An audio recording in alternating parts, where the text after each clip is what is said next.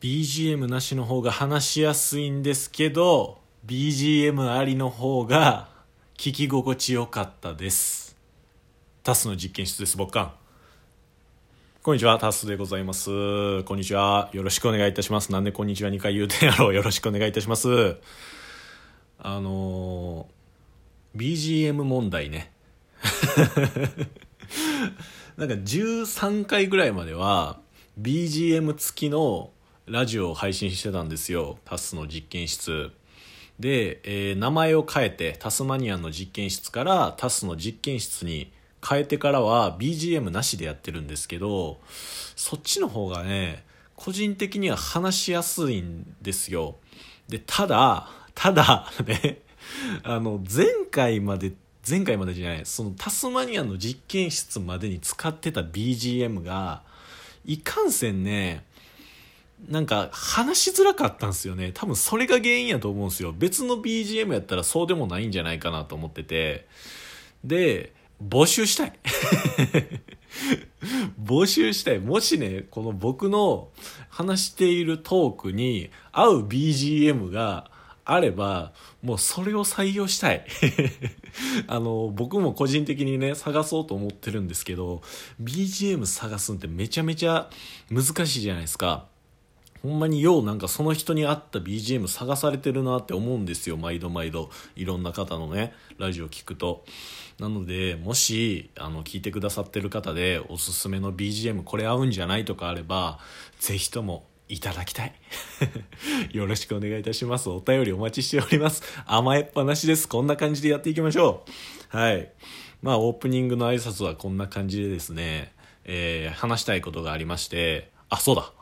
お便りが来てました。お便りありがとうございます。えー、ちょっとね、読み上げていきましょう。ラジオネーム、になこさん。になこですね。もう仲良くさせていただいてます。あの、ツイッターでも仲良くさせていただいてます。いつもありがとうございます。よ、タス言うてもてるやん。アイディアを投げつけます。せっかくなので、これまでノートで発信したことをトークに残すというやり方でもいいんじゃない？なんて思ったよ。こんな言い方かわかりません。文章と口頭で表現の仕方を変えたり、一緒にしたり、アウトプット楽しそうかなって。参考までにということで、コーヒーかっこ微糖いただきました。ありがとうございます。確かにね、そのノートって、あの、ブログのね、ローマ字のノートのやつね、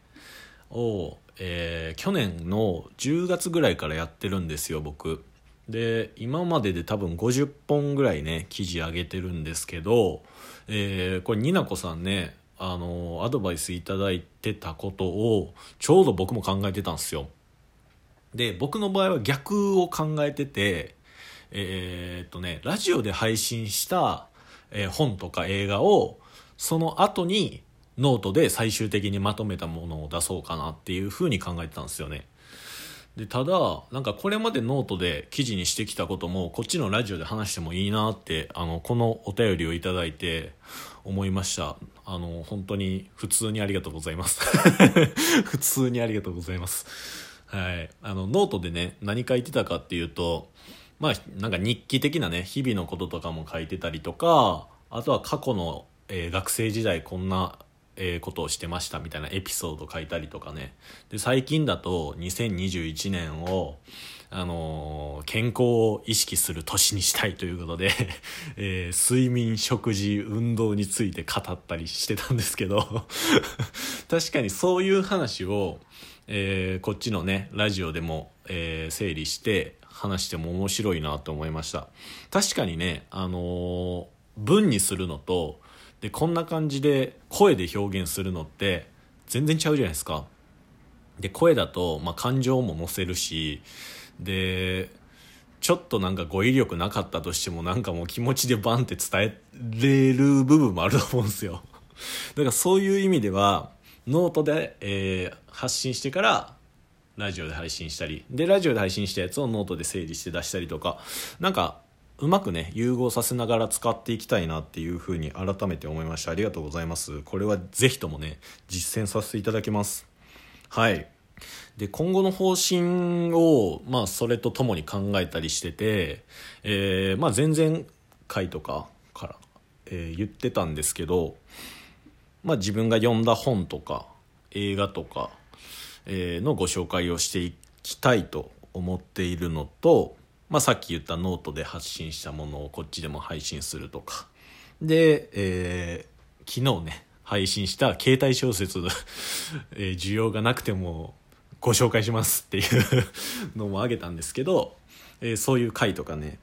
であとはなんかね過去のエピソードをもう少し話してもいいんじゃないかなって思ったんですよ。っていうのもなんか友達とねこの間話してたんですけどなんか僕の普通は結構他の人の普通ではない説がありまして。なんか完全に爆睡してる時でもあの僕よく鼻血出すんで、えー鼻血が出る瞬間は絶対に本能が目覚めて、えー鼻血が下に垂れることはないみたいな話をした時に何言うてるんですか？みたいな。何言うてんの？みたいなこと言われたりとか。まあ他にもねなんか結構話してる中で自分が少数派というかえそんな経験しないんじゃない？みたいな経験をしたことがあったりとかしそう。正直これは分からないんですよ。僕にとっては当たり前なんで。だからそういう話もしていっても面白いなって思ったりとかあとはねもしかしたらぶっ飛んだ行動とかが多かったりするのかな？それもわからないんですけどよく言われるんですよね。で、えー学生時代からで社会人にかけて一人でねバックパッカーって言って大きなリュック背負って海外に旅することが、えー好きなんですよ。でなんかそういうエピソードって本当に誰にも話してないエピソードがほぼなんですよね。っていうのももう学生時代から SNS はやってなかったですしこのラジオ番組をねあのもう片方の2人組の番組を開設してから SNS を開設したりとかしてだから Twitter とか Instagram もあのプライベートの方でやったりはしてるものの本当にもう2年3年動かしてないとかそんなレベルだったりとかするんであんまり情報発信をするタイプじゃないんですよ。で僕が経験したことその海外で経験したことってそんなに他の人興味ないと思って過ごしてきてたんでだから例えば、えー学生の時に初めてのバックパッカーでアメリカバスでぐるっと一周しましたと。でその一周したのが40日間ぐらいやったんですけどその40日間の中でもちろんシアトルではこういうエピソードがあってポートランドではこういうエピソードがあってラスベガスではこういうエピソードがあってニューヨークではこういうエピソードがあってっていう山ほどあるんですけど山ほどあるんですけどなんか、えー結局帰ってきたらおもろかったか面白くなかったかみたいなそういう質問をされるされますよね。されてで、まあ、特に面白いと思われるようなエピソードだけバンと出すみたいな。だからもう本当に、えー、98%ぐらいは自分の記憶の中でしかなくて 誰にも話してない本当に一人も話してないみたいなエピソードが山ほどあるんですよ。